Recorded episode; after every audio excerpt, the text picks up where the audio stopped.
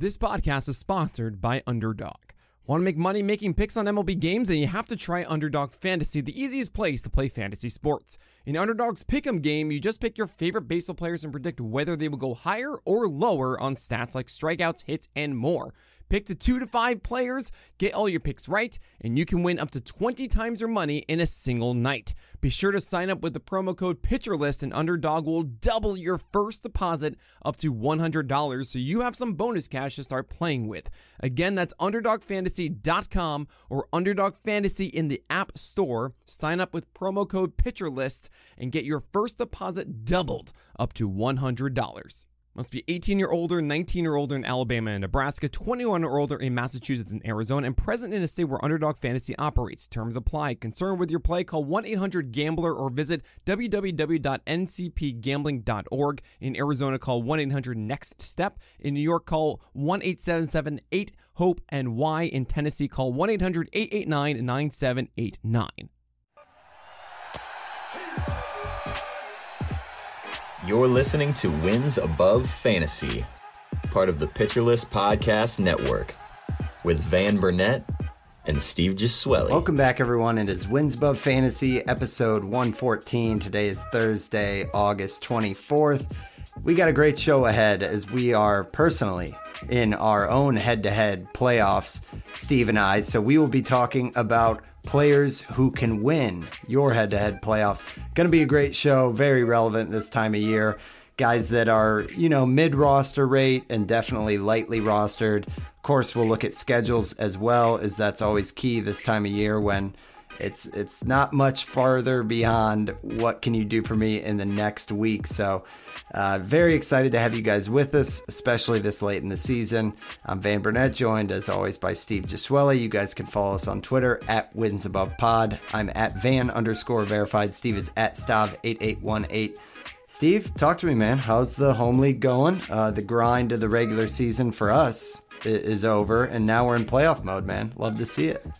Yeah, yeah, it's good. Um, it's it's a stressful, exciting time of year. Um, we've had some drama in my home league, in my one head-to-head league that I'm in. Oh, Um, first of all, we we normally uh, have two week playoff matchups for the semifinals and finals. It was accidentally set to two week matchups for this first round too. So essentially the the, The quarterfinals. yeah.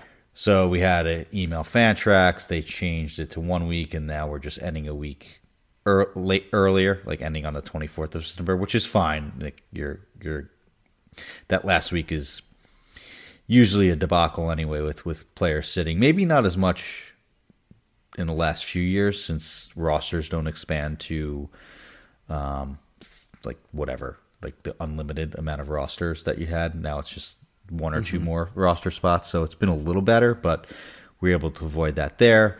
Then we also had a rule that we voted on in March that passed where the seventh place team, which is the last playoff spot, went to the team with the highest roto points, not the actual seventh standing. Ah, And it passed. We just never formally implemented that. discussed it and announced it and you know didn't remind everyone until like the last week and you know it caused some drama but the rule passed and, and we passed it and I don't, are you- I don't know if not- I, I don't know if I you- no You're I not wasn't- commissioner. uh, I, I'm like deputy commissioner essentially. Um, I've taken over a lot of duties that I just did on my own anyway.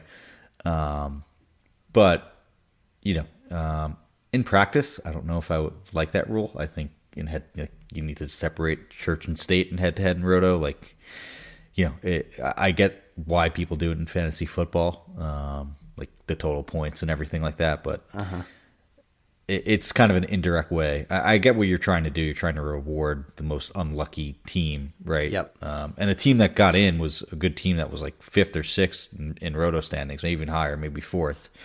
So they were deserving, just a bit unlucky. But also in head to head, like it's a weak matchup. It's not like football where it's just one day.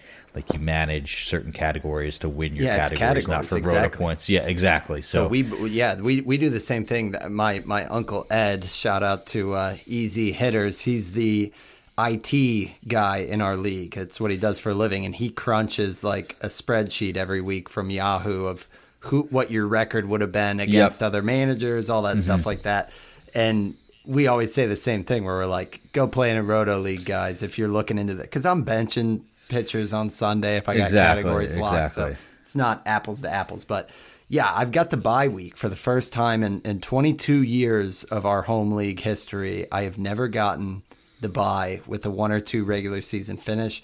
Uh, I have made the playoffs, I think, five of the last six years. So it's good to be back in the playoffs, but it is extra nice to have this week off to just kind of rest up. That said, uh, it's it's kind of a nightmare. I added, well, I had Musgrove. I had I traded for Carlos Rodon. He was injured. Musgrove was injured. Had Joe Ryan injured. So I've had the bug, and then I added Nick Lodolo, thinking I was sly, and that was looking real good until he he had the setback, and he's pretty much done for the year. So yeah, it's just good, Steve, to hear that uh, we're in the hunt, and I don't think we need to Yeah. spend much time on it beyond that. But we'll we'll recap in the off season because for those of you who have not heard Steve and I drone on about our home leagues, it's why we got into this in the first place. We got fantastic leagues, and honestly, I wouldn't trade a TGFBI or a Raz Slam for getting the title and the one that counts most for me. But Yeah, Yeah. my turf team has started to fall out, but I'll, I'll make that trade any day for my home league team, which has been Yeah. hot the last few weeks. But Uh-huh. I'm 14th in the overall for Rad Slam, which sounds great, but as you know, Steve, Yeah. I was right Yeah. up there at like number Yeah. one, number two for a minute. So I was hoping I could make the cut, which is top. I'm sure you'll I'm sure you'll make that trade off though too, right? Oh Uh, yeah, for your home oh, league, yeah. yeah. So it'll be great. Um, for those who I, remotely, I'd care, rather have the we'll- I'd we'll rather have the clout posted. with my buddies than uh, than on Twitter. The uh, industry. No yeah, question. exactly. So, Steve, we're looking at players who will win your head to head playoffs. Obviously, this is something near and dear to us right now. We all know what it's like to scratch and claw. We got a lot of guys to talk through, but give me a short synopsis of kind of process what you're looking for when you do go out to the wire this time of year. What's what's the mentality? What are some tactics? Yeah, we kind of danced around this last week, right? With our, you know, predict the the hot two months or you know month and a half uh, players, uh, bold predictions for the last six weeks, um, and that kind of spawned off this idea that that you were throwing out, um, and you know, in head to head, especially non keeper, like these guys are the end all be all. Like you need to do everything that you can to roster the guys that have been super hot, the guys that are starting to show that they're going to be super hot. Um, because that's it. Like in, in head-to-head too, like anyone from this point on, even if you're not in the playoffs yet, like if you're trying to fight to get into the playoffs, like anything is okay as far as moves, especially in non-keeper head-to-head where you just need to survive each week.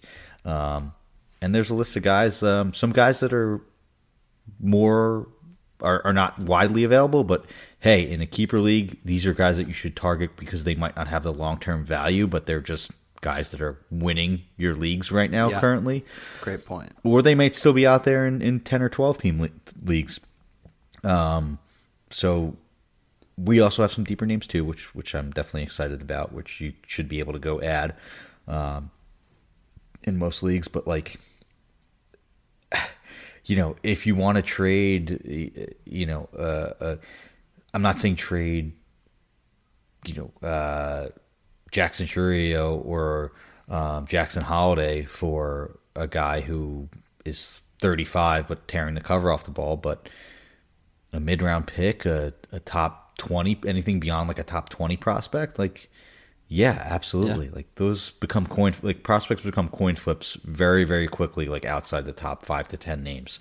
So there, there should be a good list to target if you're still able to trade. I know a lot of trade trade deadlines are like September 1 in a lot of leagues, um, or like exactly when the playoffs start for head to head. So there's still some actionable names, even if the roster percentage are a bit high. And then we'll also get into some names that you should be able to go out and just add for maybe some more established names too that you're you should you're you're fine to drop uh, as we record this on August 23rd. Absolutely. I think zooming into kind of player strategy for me, I think there's also a balance of being realistic with what your team needs. Like you, you should have a good gut instinct on if you feel like you've got a title contending team. And if you do not, I think then you have freedom to go for guys who are a little bit more boom bust and, and really try to ride the hot hand and don't be so scared of kind of volatility in the profile. On the flip side, if you feel like you have a contending team and you're strong in a lot of categories, you might just need somebody who's not going to screw things up. So we'll talk about some guys in here that are a little vanilla, but ones that can be glue pieces. You know, when you're battling for average on a weekend and you see them go one for three, two for four, and you're just like, okay, that'll do. So uh, we'll we'll talk about a variety of guys here, but um, generally looking obviously at the the typical stuff we look at. Does it look good under the hood? Does some of the pitcher list sliders look good or, or savant? Uh, also, obviously looking at their their recency. You know, are they starting on a hot streak? Has the plate discipline looked better? And then what's their what do their matchups look like in the next week? So we'll keep an eye on all that stuff. But without further ado, because we got a lot of names to get through, we're going to start with guys who are rostered a little bit more. So these guys uh, might not be available, but they probably should be rostered in almost every league. I think the first one, Steve, Marcell Ozuna, who's 71% rostered in Yahoo leagues. I mean, this guy's been a top 10 player for the past month. Uh, nine home runs, 20 RBIs, a 343 average, and an 1121 OPS for Ozuna. I know he had a dreadful first month of the year, but it seems like since then he has been insane. And at this point, he's batting fifth in the best lineup in baseball. He's coming off three multi hit games in a row. Um, yeah, what can be said about Ozuna? He's did he have the was it a grand slam or did he just no, he just went nuts with with two homers. Um, yeah, so he homered again today as we record this on Wednesday. Just talk to me about Ozuna, Steve. Um, this seems like must roster in any format, right? Uh, yeah, we usually record late on on Wednesday nights, so our stats are usually pretty up to date. Um, but this is not for Ozuna because he homered again, so it's ten homers over his last thirty games. Um, just absolutely insane. And a great tweet from Kevin McAlpin on Twitter. That's his name spelt out on Twitter. Uh, or X, if you want to call it that. I'm still refusing to. Just like you know, I'm not going to sure. call it. Uh, I tried it. Field or whatever it is. Yeah, moving on. Um, Miller Park and Twitter. Yeah, yeah, exactly. Um, but Ozuna in March slash April, and this is from Kevin on Twitter. Um, in 18 games, he had an 085 average, one double, two homers, and a 397 OPS. Um, since May 2nd, um, 92 games. He's hitting 291 with 17 doubles, 25 homers, now 26, um, 65 RBIs now, and uh, it was a 921 OPS before he homered today. So, yeah, Ozuna's been absolutely insane for a while now. And the fact that he is available in 30% of Yahoo leagues is crazy. He needs to be 100% everywhere. And this is exactly the type of guy that if you still are able to trade in like a keeper league, um, to go out and give you know, a somewhat decent future asset for a guy who's just been one of the best outfielders in baseball, one of the best hitters in baseball uh, over the last 30 days. Yeah, his his barrel rates, his max EV looks as high as it's been in three or four years. Uh, the strikeout rate is palatable at 23.5%. It just makes you wonder for a guy like Ozuna with the rate that he's on. Like, I know it's not this show, but we'll be talking in the offseason. He's going to be a tricky one to, to nail down. Like, how, how high do we go? Because seems like we've, you know, seen the name for forever since, you know, even the Marlins way back when. Just 32 years old. So, uh, yeah, very very interesting with Ozuna, and yeah, just not much to be said other than add him if he's available.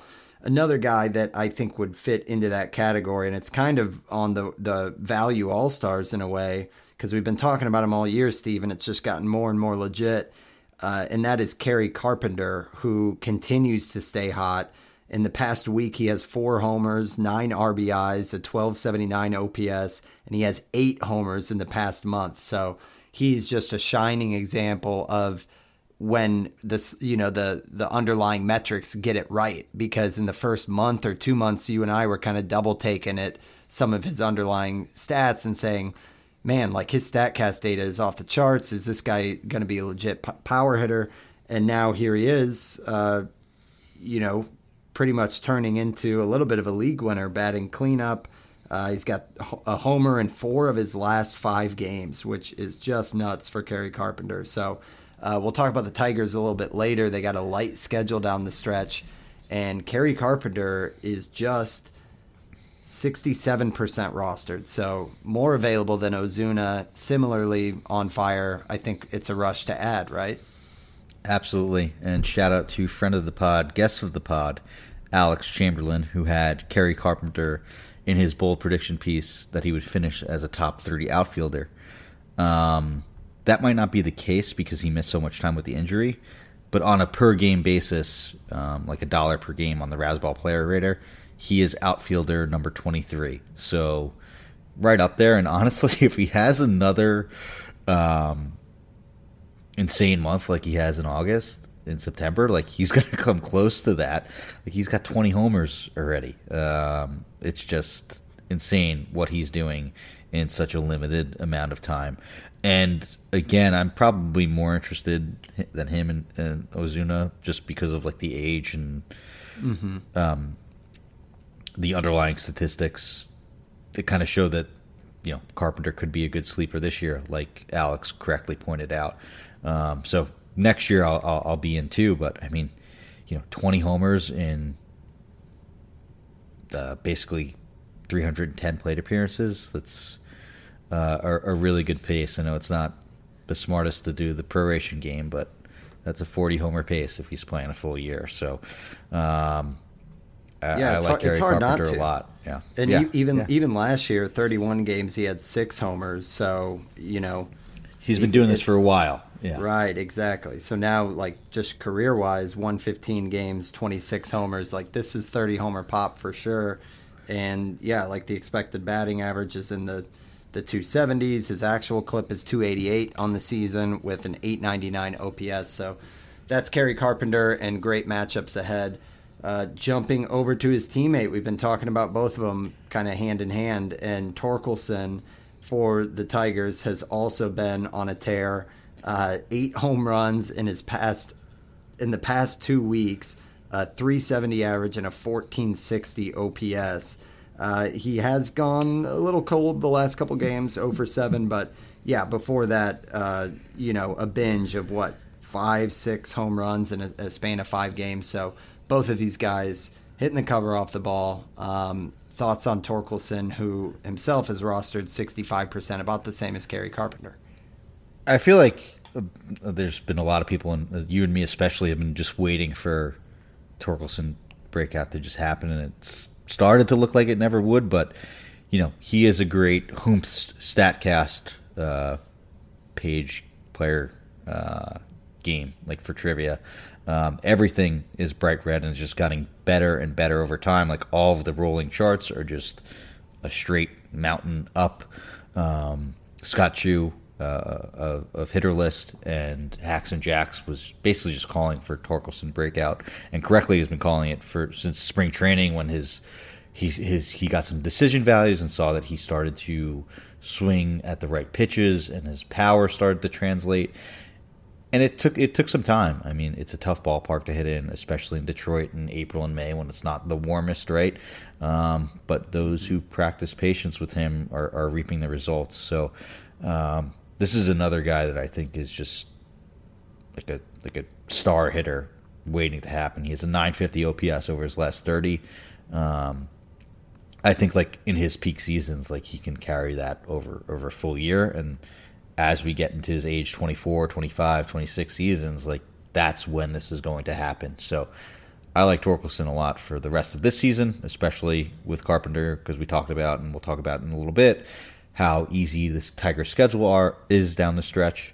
Um, so these are great targets uh, for now and for later. Torkelson, like, you know, the the buy window in, in Dynasty is probably slammed shut with how good he's been over the last, basically since the All Star break. For sure, but still, still a good target for next year because the average is still looking lower than it should on mm-hmm. the season line for Torkelson. He's in the two thirties, but yeah, I think he's he's definitely a 250 plus type of hitter. 263 um, xBA, and he doesn't strike out that much. It's 24 percent over the last two years. No, it's not bad, and, and uh, like just looking deeper compared to last year, like what's changed. So he's hitting, uh, crushing breaking balls and and off speed pitches compared to what he did last year, and and that's encouraging to just see him developing as a hitter. So love Torkelson. Uh, I think both of those, yeah, Torque's traded out all the ten percent ground balls this year. He's traded out directly to to fly balls and a little bit to line drives. So yeah, love everything that's going on with Torkelson. Both of those guys, uh, uh, Torkelson 23, Carpenter 25, they've the arrow is pointing up for sure on their stock. So good ones there. Uh, not quite the the youngster. Uh, Wilmer Flores is a little bit on the other side of this, where we feel like we know who he is, uh, kind of the the super utility type that can help your team. Uh, but Flores has has also been terrific uh, for the Giants. Obviously, you can plug him in a variety of positions, but uh, he's he's running hot in the past month. A, a 926 OPS, 314 average, and five homers. On the season, it's just been really solid with the 301 batting average and a 900 OPS for Flores. So batting third every day for the for the Giants, Steve. I know it's not a name that, that gets you as excited as some of the other ones. It seems like the upside is kind of capped. But what do you think about uh, Wilmer Flores as you know a, a, guy who, in a different way, could could help you win your league? Uh, another shout out. Um, this is the show of shout outs, I guess. Uh, Dave Sherman in the Pitcher List Discord threw out in, in, trivia that this player batted 353, 420, 624 over 193 plate appearances since June 1 um, and has 12 homers in that time. And it was Wilmer Flores, much to the shock of everyone trying to guess all of these hitters who have been super hot um, since June. And the one thing, yeah, the, the 193 plate appearances over that time is a little light. Um, the Giants do a lot of mixing and Tinkering, matching. Yeah. yeah. Um, so, like, he only has 95 games played out of what, like, probably close to the 120 um, mm-hmm. 115 that they've they've played total. So he does sit from time to time, but I mean, you'll take that when you know since June one you have an OPS over uh, like 1040. You know, um, so Wilmer Flores, uh, it just absolutely crazy uh, how good he's been, and he's still only 78% rostered in Fantrax, so that's probably even a bit lower in in Yahoo. Um, should have some good position eligibility, um, first, uh, third, and, and second, depending on you know your league settings. And in, in five start or five appearance leagues, he's going to have first, second, and third, um, which is really nice. Um, not that you need another reason to roster or ride out the, the one of the hottest hitters in baseball since June first. So um, some some young names there, specifically Torkelson and Carpenter, and then some older names that you know are, are really good targets and maybe out there in like your 10 or 12 team le- leagues. They should definitely be there and could definitely help you win your head to head playoff matchups. Yeah, he'll, he'll be he'll be another fun one. It seems like he'll be in kind of the, the grab bag just because of the fact that he's been kind of mundane for so long. But like the launch angles is way up, and I know he has pop ups that are probably like skewing that, but yeah, overall, like there's there's some interesting stuff. I, I certainly love that he just strikes out 14% of the time. So I think kind of what we were talking about at the top of the show, looking for glue guys. I think more often than not, you'll be happy that Flores is just kind of filling that utility slot for you if he's if he's out there in like a shallower league. But uh, we'll we'll round out with one last name and the first pitcher of the bunch of in this group of probably owned but also on fire and it's Cole Ragans, Steve, who wow, the uh, the Royals have finally found one here and not screwed it up. Knock on wood. Uh, today uh, on Wednesday again, as we record this, six innings, eleven strikeouts in the win. Granted at Oakland, uh, but yeah, this was easily the best performance of the season for him. And now we're starting to look. I mean, we were talking with Schwebzy about who's the pitcher that's going to be the wide awake sleeper next year. We were throwing out, you know, Silseth, different names like this, that. This was the answer. Ragans? This is was the Cole answer. Ragans? Yeah. Okay. Yeah, this was the answer. Uh, in his five starts since coming over and and debuting with the with the Royals. He has 29.2 innings pitched, 44 strikeouts, in a 223 area. Like, yeah, this is the answer. Like, he is going if if he just does okay the rest of the season, like he is going to be the guy that shoots up. Uh, you know, he'll start in drafts in October and November. You know, back end of the the last few rounds for 12 teamers, and then like all of a sudden, like he's like round 10 uh, by the time we're drafting in March. Um, but going forward, if he is available, he shouldn't be. Um, his next two starts are at home, which is great for Kansas City, um, and they roast Pittsburgh and the White Sox. So, um, you know, if, if you have Cole Ragans, he's been helping you, leading you to the head-to-head playoffs, and he will continue to help you at least with those next two starts. So, um, very excited to see what what he's going to finish with. I guess we also have to consider the fact that you know there has been some lighter opponents. I think the Mets he had 11 strikeouts first, um, although they've been a little bit better. Um, mm-hmm. oh, sorry, that was Boston that he had 11 Ks versus uh, the last time out. Or, or a few starts ago, uh, struck out eight versus the Mets, and then nine Ks at the Cubs though, and they've yeah, been better. Yeah, yeah, so yeah. Not um, nothing. Um, and like Oakland has some guys. I know they're Oakland, but um, you know they have some some guys that that could hit a, a little bit, at least slightly better than earlier in the season. But I, I, can't really sugarcoat Oakland. It's like the easiest matchup in the league. So um, excited about Ragans. Um, really am, and, and think it's going to be a special uh, September for him.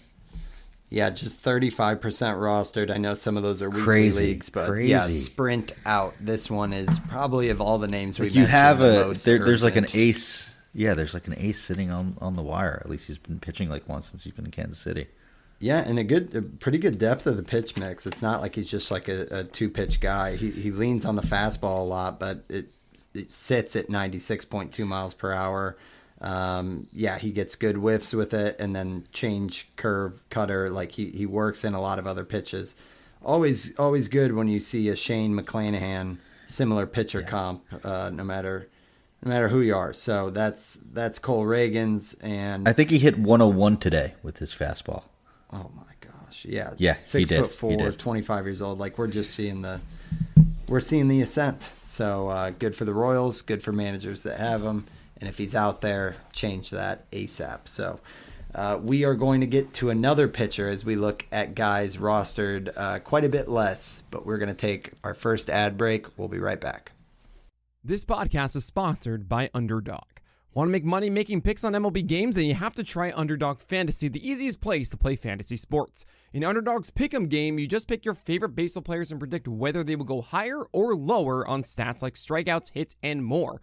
Pick to two to five players, get all your picks right, and you can win up to 20 times your money in a single night. Be sure to sign up with the promo code PitcherList, and Underdog will double your first deposit up to $100 so you have some bonus cash to start playing with. Again, that's UnderdogFantasy.com or Underdog Fantasy in the App Store. Sign up with promo code PitcherList and get your first deposit doubled up to $100. Must be 18 year older, 19 year older in Alabama and Nebraska, 21 or older in Massachusetts and Arizona, and present in a state where Underdog Fantasy operates. Terms apply. Concerned with your play? Call 1 800 Gambler or visit www.ncpgambling.org. In Arizona, call 1 800 Next Step. In New York, call 1 877 8 HOPE and Y. In Tennessee, call 1 800 889 9789. When it comes to weight management, we tend to put our focus on what we eat but Noom's approach puts the focus on why we eat, and that's a game changer. Noom uses science and personalization so you can manage your weight for the long term. Their psychology based approach helps you build better habits and behaviors that are easier to maintain. And they help you understand the science behind your eating choices and why you have those cravings. Noom's personalized courses are easy to follow and will help grow your confidence with tools you can put into practice on day one. The best part? You decide how Noom fits into your life, not the other way around. And based on a sample of 4,272 Noomers, 98% say Noom helps change their habits and behaviors for good. Try Noom today and see the results for yourself. Sign up for your trial today at Noom.com. That's N O O M.com to sign up for your trial today. All right, so Steve, uh, this one is uh, is a personal interest of mine because I pulled the trigger in the home league and uh, went ahead and grabbed Ryan Pepiot, who had a spot start, looked pretty good for the Dodgers. I know it's a name we've been talking about. Gosh, I'm trying to think of. Uh, we talked about him as w- on a prospect show with somebody Mm-hmm. from from Pitcher List. It's, it's escaping me now, but uh, he he had the spot start and had five innings, five strikeouts, just one walk, three hits, and then it was unsure when we'd see him next. Uh, but it looked pretty good with uh, 13 whiffs and 75 pitches, so very good swinging strike rate there for Pepiot. And in the minors, uh, before that, had 11 strikeouts and uh, only one hit allowed. So he's been looking really good. He's a guy that the control has always been a little wobbly, but that's looked a lot better lately. And he's set to start Thursday or today, as you guys are listening to this, in Cleveland. So if it goes well, I think the Dodgers could use the kind of everyman in the rotation with Tony Gonsolin likely done for the year. Um, and yeah, I like a lot about Pepiot, Steve, but especially the the fastball with the extension he gets is even more than than Cole Reagan. So 90th percentile ex- extension, still throws at 94 miles per hour. So this is kind of that Logan Gilbert or uh, you know whoever in, in terms of the fastball playing up with the extension. Freddie Peralta, another one. Joe Um, Ryan, So yeah. yeah, Joe Ryan. So I'm uh, I'm very interested here. Definitely behind a, a Cole Ragans, but one that I I could see helping with a lot if if the Dodgers give him a full run here. Yeah, I'm really interested too. I, I was interested in him last year. I think maybe we talked with with Shelley uh, um, about him uh, in a prospect show. Um, not Who not too the sure. First, who was the first prospect guy we had on? And he, it's killing me, but he was with Pitcher List, but then he left Pitcher List Uh, shortly after. It's uh, it was um, God, that's gonna kill me. Trevor Huth. Huth. It was Trevor Huth. Huth. Sorry, Trevor. Huth. It Yeah, Huth. it was Trevor that was all about Pepiot at the time. So that that might have been two seasons ago. regardless, uh, a great changeup. Interested in him last year. He just walked the world. Um, and I think they were giving Pepiot a look uh, in spring, and then he got hurt, didn't have that great an outing. And it's been a small sample, but he's really fixed the walks um, in his 22 innings in the minors this year. Just a 5.4% walk rate. Um, whereas last year um, in the majors it was 16.9% and then a concerning 9.8% um, in, in 91 innings in AAA in 2022. Um, we were interested because he had a 31% walk rate, but uh, strikeout rate, but that walk rate really held him down. Um, and this year, it's still a good strikeout rate in the minors, 28%, and then just a 5.4 walk rate percent walk rate, a 1.99 walk per nine with that kind of stuff, that kind of uh, um, deceptive fastball, a really good changeup. Like there, there is uh, there there should be interest here, and, and it looks like there could be a run. I am wait. I, I was going to have you say. You know, I was going to say talk me into adding him uh, for a spot start uh, in my playoff matchup. I think I'm going to do that. The only concern is um, the Dodgers game as we record this got suspended and is continuing um, tomorrow. So I want to see what the Dodgers do. Like sometimes, you know, teams mess around with their probable starters, especially a guy in a spot start like Pepiot, who was just called up from the from the minors uh, for this start tomorrow. So, um, but Well, if you I'm need, really, if you need I'm really further interested. convincing, yeah, Steve, yeah, Here, yeah. here's here's my final sell. We get next week will be the the semifinals in your league. Is that right? that is right. So Two weeks, next but week yes. you got to get through. Okay, so next week you got D backs, but the following week he's got the Marlins. At least that's who he would line up for. Mm-hmm. So I like the tasty matchup there, but yeah, take it take it with a grain of salt. I'm rolling the dice and, and seeing what happens. Uh, we'll keep rolling here and and going from the young to the old, jumping over to Jose Quintana. And Quintana, since being activated, has looked really good. The strikeouts, per usual, are a little lackluster, but he's more of a ratio stabilizer. And up until today, where he got roughed up by the Braves on the road, but who doesn't?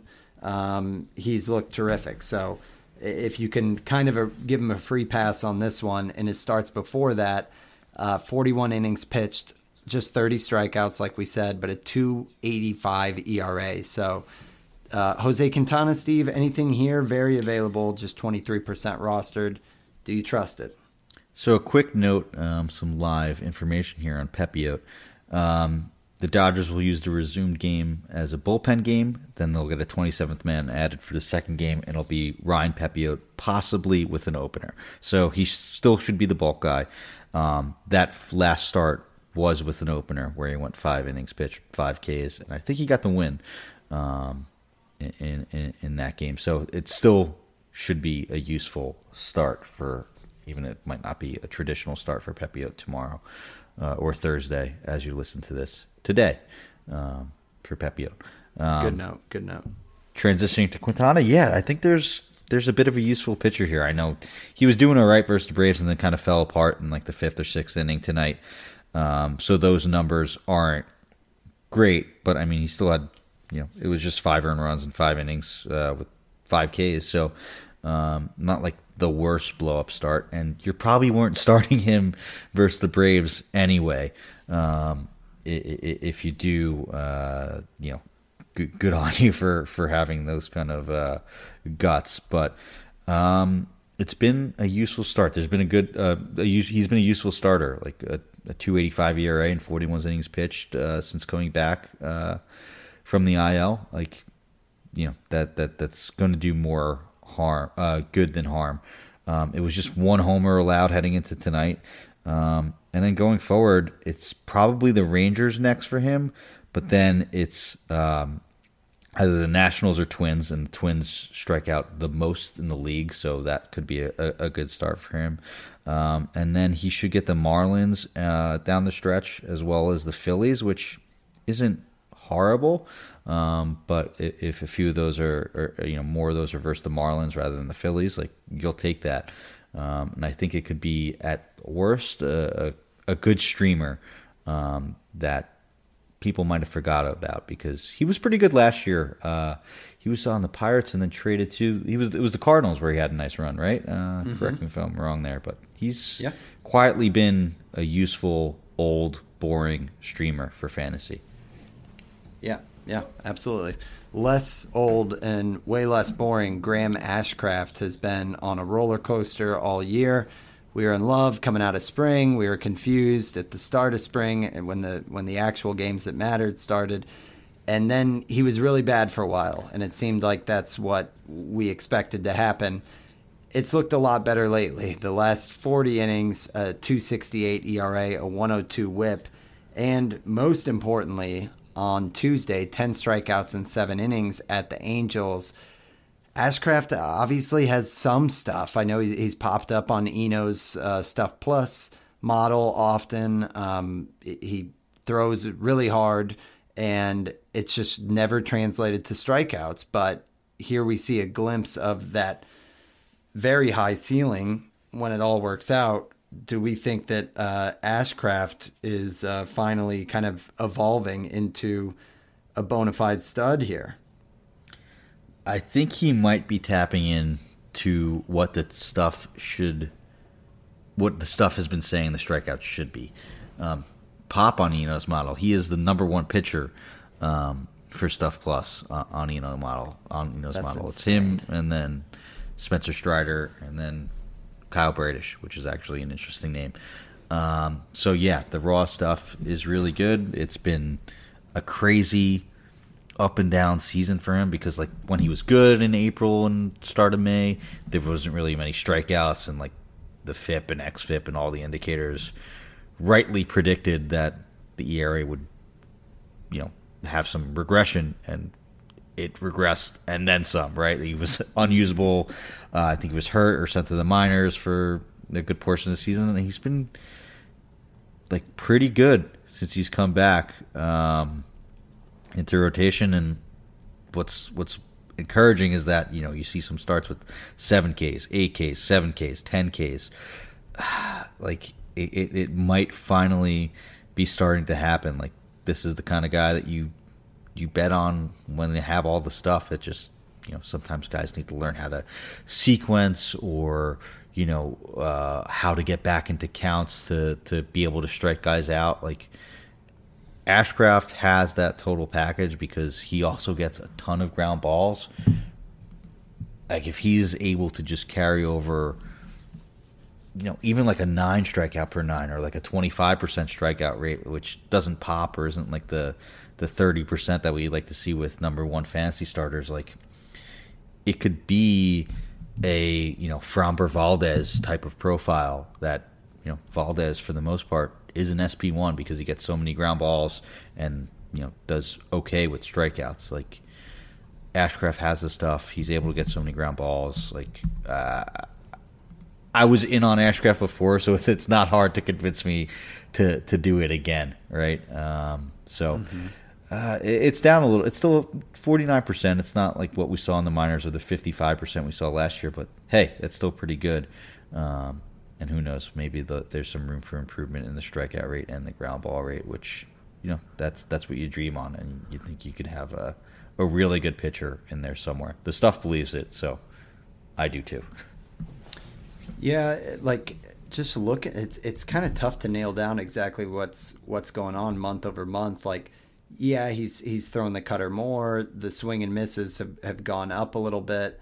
Uh, but yeah, it must be like location based or, or, or, maybe sequencing. It's definitely a going deep article uh, waiting to be written because it, it's tough to pin down. Like it's not like the walks have completely uh, turned around in, in the three months that he's kind of broken out here. And the walk rate hasn't been awful in general. Like you'd like to see it a little bit lower than 8.7%. But yeah, it's it's just tough to say like what exactly has led to this. So um, yeah, there isn't like a crazy like oh that's what happened with the pitch mix sort of sort of thing. Like yeah, I guess the the cutter usage has gone up and and that's become the primary or that's always been the, the, the primary fastball, but he's thrown it more than than than than he has in the past. Like he's up to fifty five percent or fifty four percent over the last two months with the with the cutter. So there's a bit of a change there, but I mean that's what he was in April and May, and he wasn't getting the strikeout. So it's hard to to see what it is there. But I, yeah, I'm a buyer yeah. of of Ashcraft short term and long term. Like I would. So I would here's a tweet. Yeah. Here's a tweet, Steve Corbin Young at Corbin underscore Young 21 with base, Baseball HQ uh, about a week and a half ago. Can't quite figure out Graham Ashcraft outside of some luck factors, but he did at the end of this note that the, the slider velocity averaged a career best in his Tuesday start, three miles per hour up. So maybe that slider velo is something to, to keep an eye on. That obviously can unlock a lot of strikeouts. So the the velo on all of his pitches have have, have ticked up, and the slider especially. Um, in in in July, it was at 87.8. In June, it's 89.4. So a tick of velocity on the slider. And Eno Sarris uh, of The Athletic just mentioned on um, a Race and Barrel episode that, you know, uh, we overlook secondary velocity. It is just as important as fastball velocity. Um, so uh, an uptick on, on a slider could be the key. Um, and it's already uh, a, a, hard slider, right? Like I think there was also a quote from Eno. I forget who uh, it attributed to, but that's who I heard it from. But like, basically, if you have a slider like over 85 miles an hour, like it's a good pitch. Um, mm-hmm. So I mean, he's throwing it close to 90 miles an hour. That's like getting into you know the best of the best slider velocity. So um, yeah, that we'll that could that. be that could be it. That could be it. Yeah, yeah. And I mean, all that said, we'll watch what happens the rest of the way because the the whiff rate on the slider, even when it's been up at 89 miles per hour, is just 28.8 percent on like the the whiff percentage, and that's not elite for a slider. So more to come, but a very very fascinating one. A uh, little bit less exciting, just to keep us moving here, Steve. But Javier Assad for the Cubs. Uh, a lot of local sports talk on Assad. Everyone's excited about him.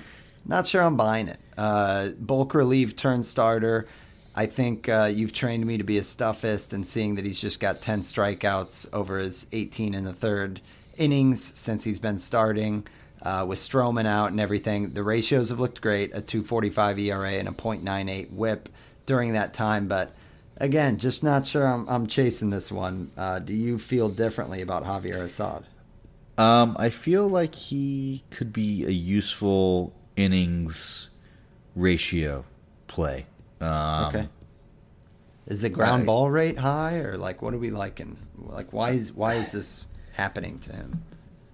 Yeah, that's a good question. Um, and I probably should be more prepared to, to answer that. Other than I didn't mean to throw you on the spot. I'm just that- like, you know, part of this Yeah. is me, you know, always being a hater on the Cubs. You know, Yeah, yeah, that's that's fair. Um, but yeah, I mean the the ground ball rate's okay, um, 45, 46 percent. Um, but I, I just think it's a solid innings sort of JP France light um, play for Javier Assad. I think there's some good matchups coming up. He has, um, I will tell you as I pull it up right now, um, he is at Pittsburgh, um, which you probably do want to stream uh, this Yeah. weekend, and then at Cincinnati, which you know you, you, you can skip. But Assad's the kind of guy that should be available in basically all leagues, and the results have been good. He throws decently hard. I mean, he struck out, um, you know, four guys in each of his last few starts. Um, has Pretty two deep- quality deep starts in the last three. Deep arsenal, Yeah. like you, you know, sometimes like you know you could, and that's this part of the year. Like I don't really care that Javier Assad doesn't have the strikeout stuff or an amazing ground ball rate or look, is a guy that I'm eyeing for for next year. But what I do care about is that he's been solid and could be a good ratio play over the next few weeks, um, and and has been so. Um, yeah, it's not like the most convincing argument, other than the fact that I think uh, there there could be some some solid innings there. Um, Well, yeah, yeah, I mean, really the really deep arsenals. Yeah, the results, the It- results. It's That's very, why. it's Yeah. very Cubs like of him, right? Like the the Kyle Hendricks of just like head scratching good results. And I will say that the strikeouts have started to actually move in the right direction. Uh, so yeah, I I mean, he's a pretty young pitcher and transitioning from elite relief to a starter. Um, but the walk rate's still a little high. So yeah, just I, de- I definitely think that stream against the Pirates. Uh, see what happens and maybe hold on from there if it, if it starts looking better and better. Uh, but moving to a guy who has unquestionable stuff, Matt Brash. Uh, yeah, kind of a Torkelson trajectory on the pitching side, Steve, where we were in love with Brash, and then uh, just very strangely the wheels came off last year, and now in the the relief role, he's looked like a really reliable like setup guy. And now he starts vulturing some saves with Munoz kind of struggling. He's got two saves in the past week. And Brash, like we said, in terms of the stuff, it, it is insane. A 37% K rate. Uh, the whiff rates are off the charts for the slider. Um, so, do we think this is the Mariners' closer? And is this like must roster at this point? I, I don't know if he's the manager's uh, the Mariners closer. Although Munoz, I believe, did blow another save today. He gave up a run at least in two hits. Um, but I think he's a must roster. Um, in the last thirty days, he has 14 innings pitched, 18 Ks, three saves. You know, two of those in the last week, like you said. But he also has five wins. Like he is coming in at the time where the Mariners like take the lead or in a tie game. Like he is the high leverage guy, and that's leading to a lot of wins. And like even if he doesn't get saves, which he still definitely will, because Munoz is coming back from an injury, hasn't been the absolute elite um, Munoz that we've knew known in the past or seen in years past. So there is definitely some opportunity for Brash to be either the full time closer or at least vulture more wins, and at the very least get you solid ratios and a bunch of Ks from an RP slot. So I think Brash is a must roster in basically all formats. Yeah, hard to argue. Um, and the Mariners, you can you can count on them to kind of mix it up as well. Like uh, maybe it's just because they always yeah. win close games, but they they seem like they're one of the teams that won't won't have a, a zero as their second closer. In They're not afraid to bring it. If Munoz was the full time closer, uh, and like you know he he basically is the closer one, but they wouldn't be afraid to bring him in what they deemed the highest leverage or you know a non-safe situation. Like they're a team that's always done that, so that could lead to opportunities for Brash too, even if Munoz does turn it around. All right, moving back to a hitter, Jake Burger, who we've highlighted, Steve, as as one throughout the season, along with the rest of the industry. It's been a breakout, but he is on a heater now with the Marlins, a 13 game hitting streak. As long as he kept that going tonight, uh, 0 for 4, so he busted the, the 13 game hitting streak. Jinxed him. so, Burger, like all of a sudden we look, he's got 27 home runs, but really it's all about the hot hand lately. Uh, the past month, six home runs, a 1029 OPS. And this is really interesting for Burger. Like, it, it's a guy who obviously offers pop, still just 47% roster, despite being kind of this, you know, super slugger uh, throughout the season, just to kind of. He, he almost won out compared to uh, Jack Suwinski on like who the surprise pop story of the year is. Um, but Burger, what what I've been interested in is it looks like the strikeout rate is getting better and better, uh, which gives me some long term like future hope. But uh, talk to me about Burger. It seems like a, a really good one to kind of bolster power going into head to head playoffs. Burger is like Max Muncy or Kyle Schwarber with 40 more points of average this year. Like, Yeah. you know, I wasn't surprised by the fact that he has 27 homers. Like, I know the power is there, and he went on a, you know, several power binges uh, this year. But what did surprise me is the fact that he's hitting 241. Like, how is he rostered in just 69% of Fantrax leagues? Like, Max Muncy's like close to 100%, right? Um, nothing against Max Muncy. Like, you know, we, we talked about him relatively recently that we like him um, more than uh, what his stat line for this year indicates. But like he has the BABIP on the side, he's improving the K rate. Like he crushes the ball. Um, he is on the top of like every barrel list. So um, yeah, Burger should absolutely be rostered in a lot more places than he is. Um, and So playing isn't going going to kill you in average. In average, No, yeah, Sorry. yeah, you're right. Um, no, jump, jumping in if you don't mind, because Yeah, you're right. I mean, the average in August, he's hitting 347. Uh, July it looked worse, but the, his worst month by far was June with a 146 average. Mm-hmm. He hit close to 300 in May, so he's had months where he looks like really like a, a fantasy stud. Strikeout rate in June, that worst month, 40% strikeout rate. In July, 26.4. In August, 19%. yeah, So like that is exactly what I'm hoping to see in terms of like just overall player development to where now we're talking about a guy that could really turn a corner in terms of power and plate discipline and he's just 27 years old. Uh, yeah, with the Marlins like he, he's been hitting uh, fourth or fifth in the order all the time. So like this could be a really sneaky sleeper at third base, assuming his you know draft price kind of stays low, just because I think people have him pegged as like a thirty five percent strikeout guy. So very interested there. yeah, I, I I agree. I think that he is a guy that belongs with the you know heavily rostered players we talked about in the beginning of the show that we have interest in next year too. Um, there's been some really really good months for Burger, and that strikeout rate uh, is super impressive and has definitely got my interest. Okay, let's move to a, a little two pack here with the Tampa Bay Rays, Steve. Uh, the first one's Harold Ramirez, which he, he was who I had in mind at the start of the show when I was talking about kind of glue pieces for you. He's hitting 400 over the past month. Uh, he doesn't play every day, but he, he'll play like 8 out of 10. And yeah, you can't argue with the season line a 305 average, a 792 OPS, just nine homers. But if you know what you're signing up for, he's been hitting third in the lineup lately.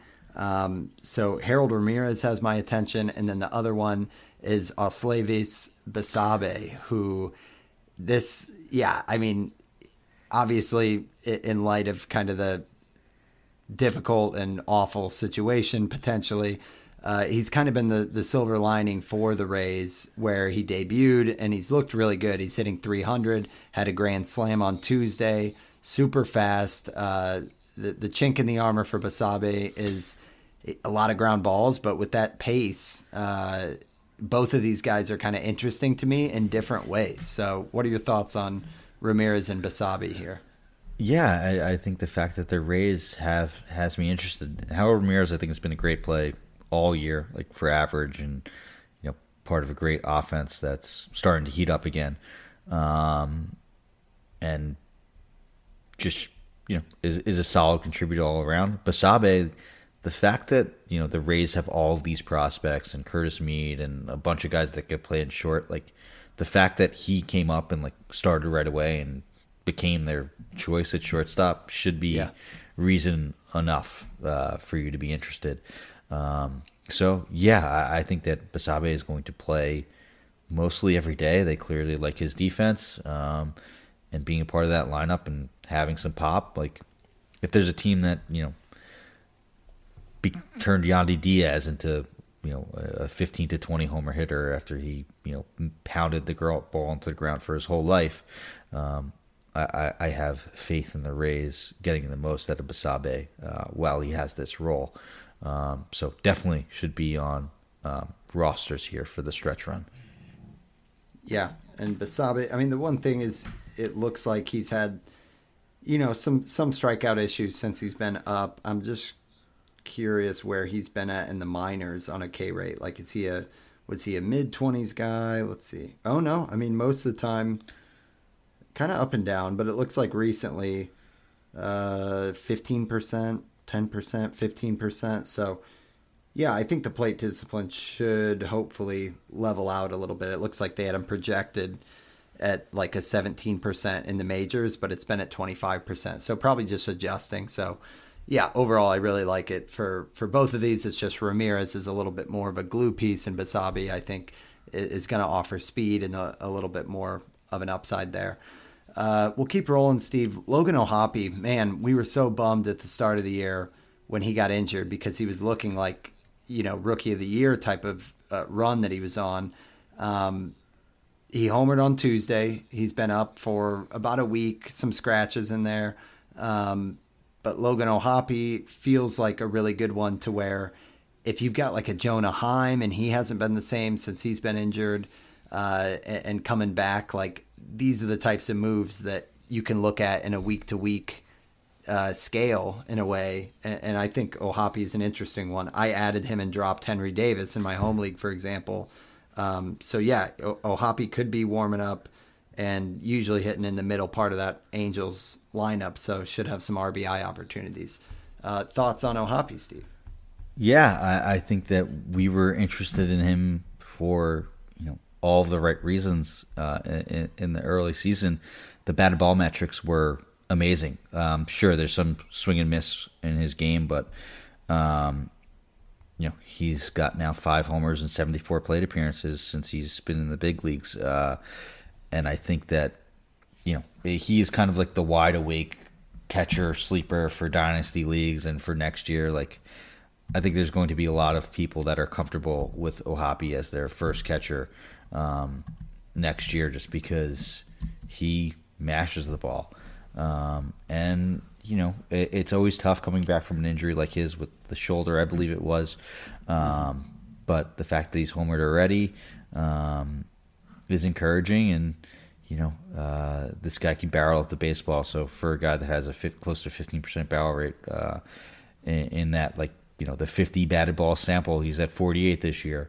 Um, we like to see that. Uh, I could see O'Hoppe being a guy that could have another run like he did in the beginning of the year, where he hit four homers and what like fifty plate appearances or so.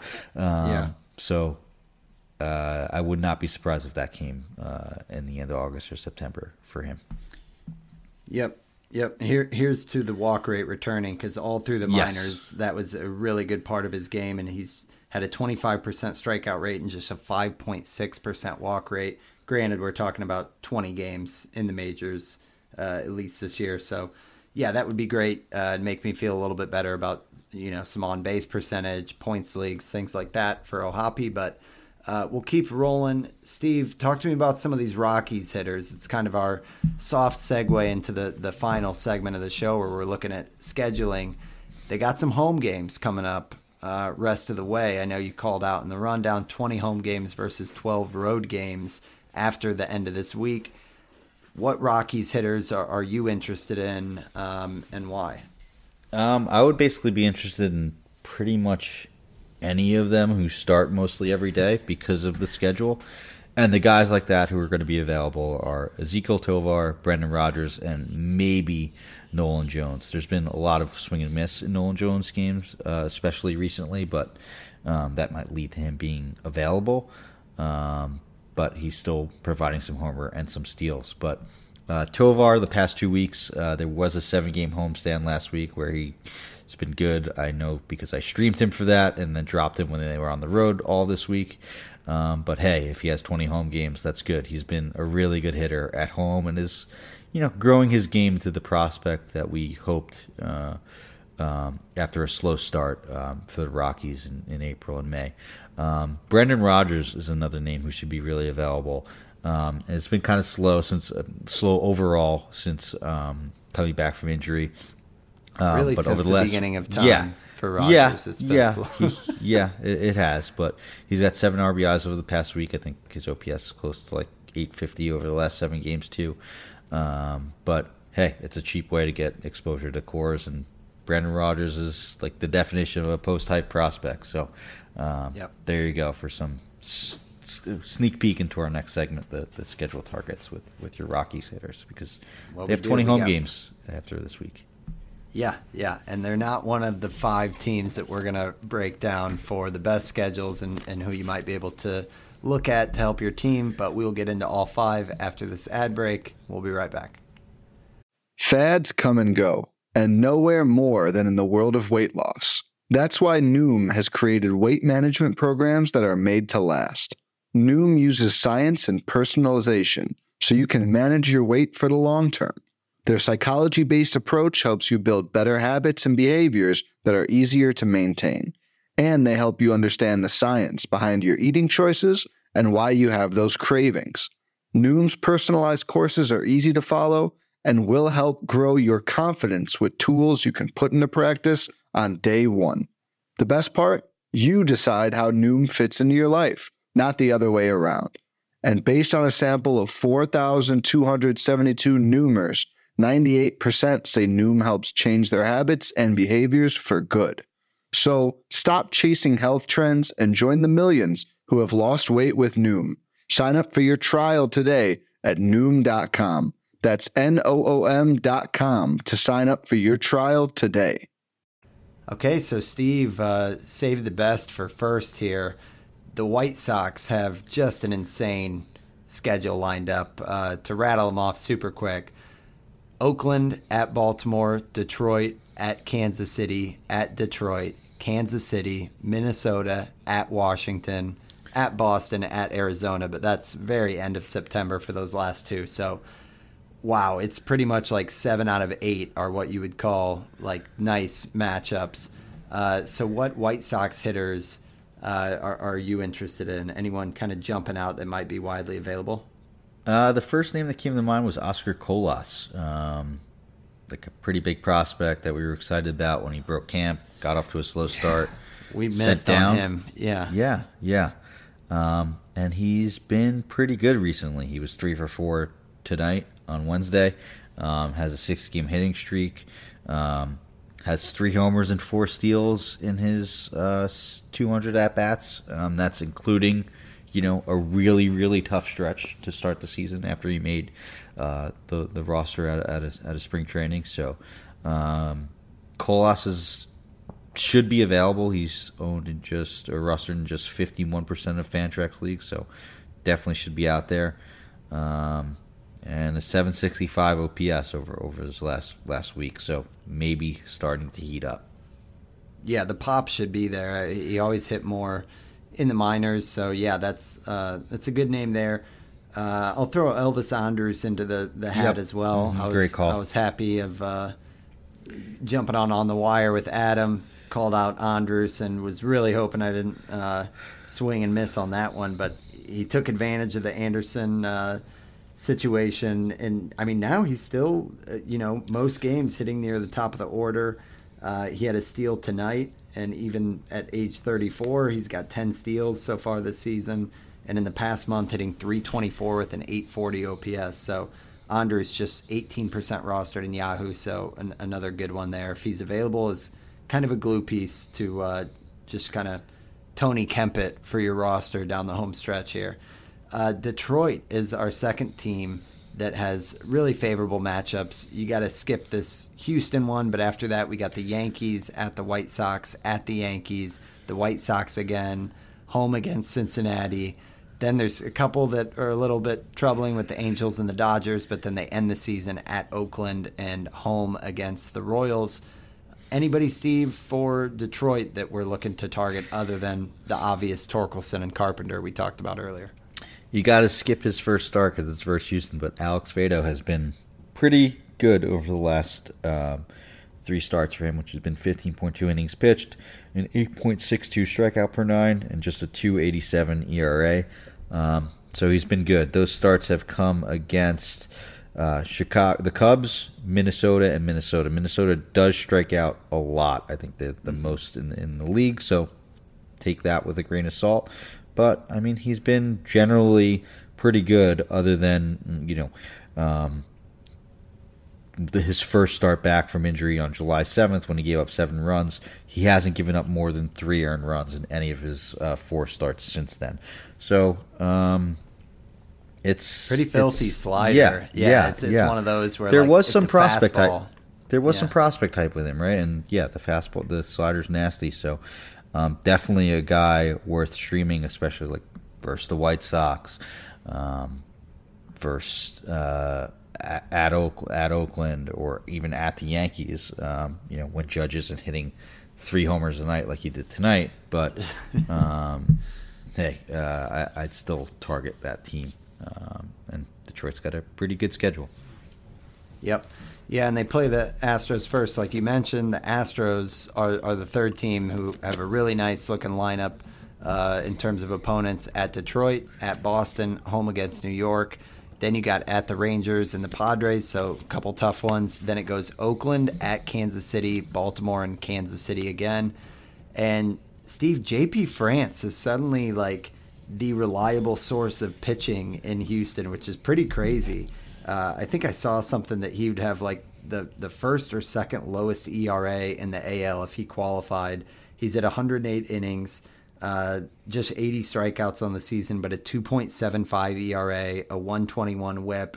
We've talked about France all season. I think to your credit, I was kind of questioning like, is this just a Toby in a way, or is there anything here? Probably because of the strikeouts, but he just continues to get it done.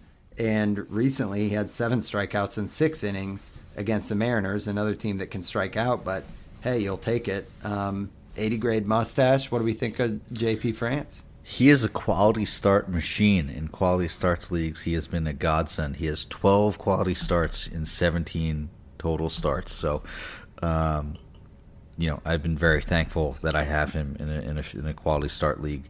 Um, And, you know, yeah, the, the strikeouts aren't amazing, but everything else about his surface number, or, yeah, his surface numbers are really good.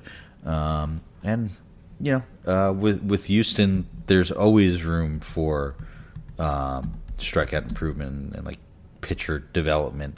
Um, so it's a great place to be as a pitcher, and the results have been great, and they should be, you know, uh, carried out even more. It's, it might be a guy that's on on wires because he doesn't strike out guys, and, and may have some tough matchups that he's just streamed for. So, um, I, I really like JP France. Uh, for the rest of the season and probably for, for next year too.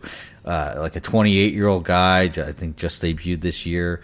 Um, gets really good The spin on the fastball. Yeah, the Astros, like the velo's not horrible. Um, It's interesting you say that. Though. I mean, I think the Astros for me is kind of like the, uh, you know, you, you throw your arms up and you're. It's kind of like Cleveland. You you just never know what they're going to develop. But what I, the point I was going to make is, I almost trust guys like this more in this season than I do going into next year. Yes, in a way, yes. like it, you know, there's always the Ranger Suarez or like the Tyler Anderson or somebody that it's just like it's working for them, and you can kind of guess that the results will. I mean, it's always a gamble, but just kind of hope that the results continue to to stay solid. Now, if we find out that he's you know been working on secondary pitches or anything like that in the off season, I'll be more interested but I think there's something about rhythm and just being in a groove in the middle of the season where it's more trustworthy now. So soft analysis, but I I feel like there's enough examples where that that tends to happen. Yeah, know. definitely. I mean, the the strikeout minus walk rate isn't great. Um, the swing strike rate isn't great. Everything like long term is like not telling you this is like a, a breakout strikeout guy waiting to happen. But you know, there's enough sample in season, like you said, to just sort of roll with it. And I think yeah. for at least that, um, uh, I'm in. Uh, and yeah, if he wasn't on Houston, it would be sort of like a more of like a Ranger Suarez type uh, interest for me. Um, but hey, Ranger Suarez has provided some value more than just that one run in what the end of 2021 too. So uh, easy to overlook these guys. Uh, yeah, definitely, and you forget that they can they can take steps forward too. Yeah. So mm-hmm. that's France, uh, sixty nine percent rostered there, and uh, nice segue to Kenta Maeda, who's sixty three percent rostered. Uh, the Twins in general, it starts a, a, a little bit tougher. Um, for for Maeda, but they they got uh, Texas, Cleveland at Texas, at Cleveland, home against the Mets, then home against the Rays. Really, this is more for me like a, a mid late September target because they end the season at the White Sox, at Cincinnati, home against the Angels, home against Oakland, and then at Coors. Uh, so yeah, some stuff there for Maeda. I know Steve, we've kind of been in and out of interest with him. And then the other one you wanted to, to highlight was Royce, Royce Lewis, who we've always loved. Um, but talk to me about these two and, and kind of implications rest of the way. Yeah, Maeda's been pretty good since he came back from uh, injury, like the second time, so like his second stint since he's been back. Basically, um, since around the, the All Star break, um, he's pitched six innings in a bunch of games, had you know a nine strikeout game, eight strikeout game, two seven strikeout games, and even though he's given up three earned runs and hasn't gone six in the last uh, two starts, uh, he's still gotten six Ks and just walked uh, in each and just walked three batters. So, um, yeah, there, there's there's been some home runs and there's always home runs in his game, but the stuff looks as good as it did, you know, when we were interested in him coming back from Tommy John. Had you know.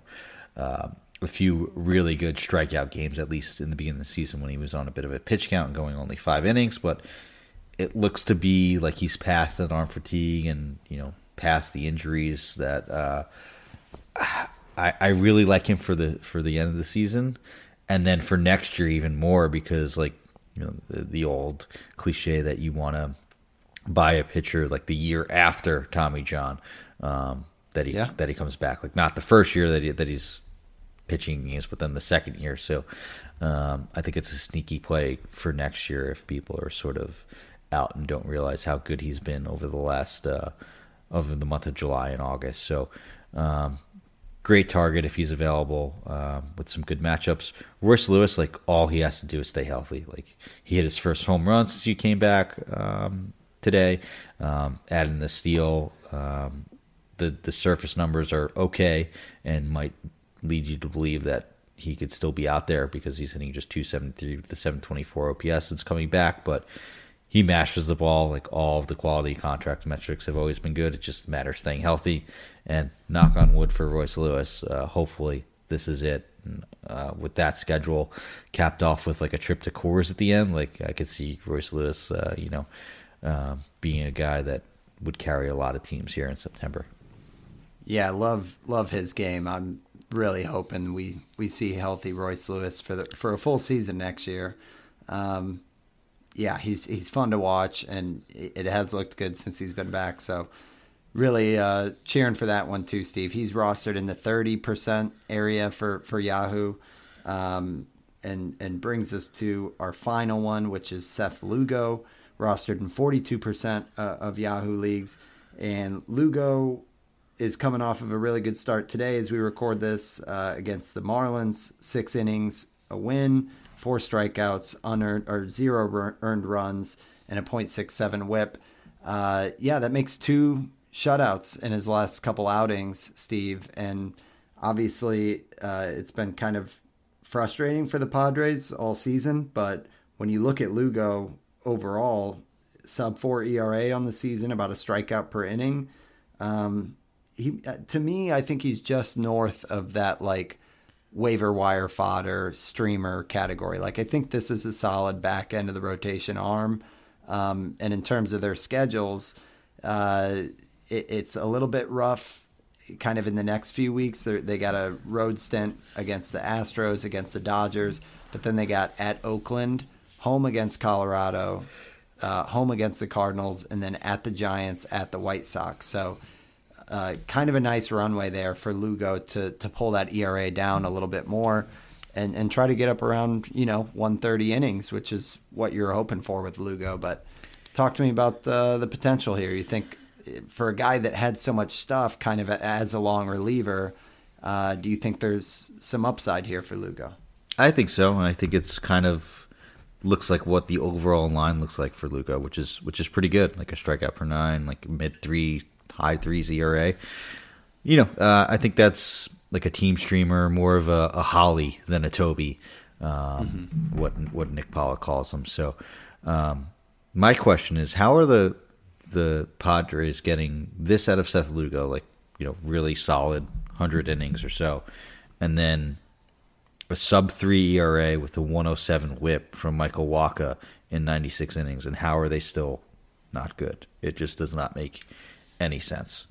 It's all been off. I mean, even Snell, dude. We haven't talked about a lot of these uh, guys we spent the whole off season because we're usually going for like you know ads and yeah actionable, stuff. stuff. But but yeah, Snell with a, a sub three ERA on the season.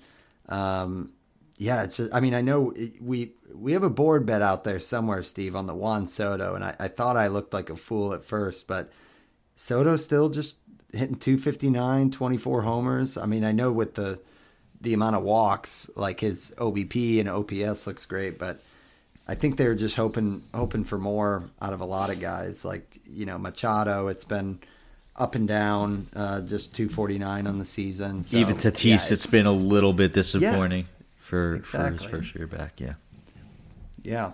So it, it mean, hasn't been the back end of the pitching. It hasn't been the pitching really overall. Darvish has been pretty good. I know Musgrove was hurt, right? But um, hasn't been right. the starters at least. Yeah. So for the um, Padres, just looking, so they're five and a half games out of the wild yeah. card. So it's yeah. like not unfathomable, but they really need to go on a run. Um, yeah, it'll it'll be it'll be interesting to watch this this showdown. There, there's some good wild card races, uh, and, and, yeah, end of year we'll have to do like some sort of a a true MLB team one, you know, like the yeah, yeah. playoff things to watch for fantasy purposes or something yeah. like that. So for sure, sounds good. Uh, love it, dude. Well, how's the matchup before we wrap here? How's the matchup looking this week for you? Um, so far so good. I'm not uh not about to touch the money or anything like that, but um, a lot of guys we talked about, um, which have led to you know uh, my turnaround. Uh, Kerry Carpenter, Ozuna, Chas McCormick um, Isaac Paredes have been good. So, um, you know, even guys like Trea Turner have been much better uh, in the last month uh, or in, in, two weeks or so too. So, um, okay. hanging on there, and you know, uh, I may have to buy a Cole Ragans jersey if he keeps this up. So, hopefully, he does. Yep, love it. It is uh, the wide awake sleeper for sure. So, thank you guys for joining us. Uh, as always, you guys can follow us on Twitter at Wins Above Pod. I'm at Van underscore verified. Steve is at Stav eight eight one eight. please go out and give us a little rating and review, guys. Always appreciated this time of year. If you're listening this late, uh, we'd consider you a diehard fan. So uh, would love if you could throw us a rating. They go a long way for us. So thank you for for tuning in. We will be back next Thursday and every Thursday the rest of the season. But that wraps us up for episode 114. Thanks for talking baseball with us. Thanks, guys. Good luck uh, in the playoffs and in the home stretch. Yeah. Good luck, everybody.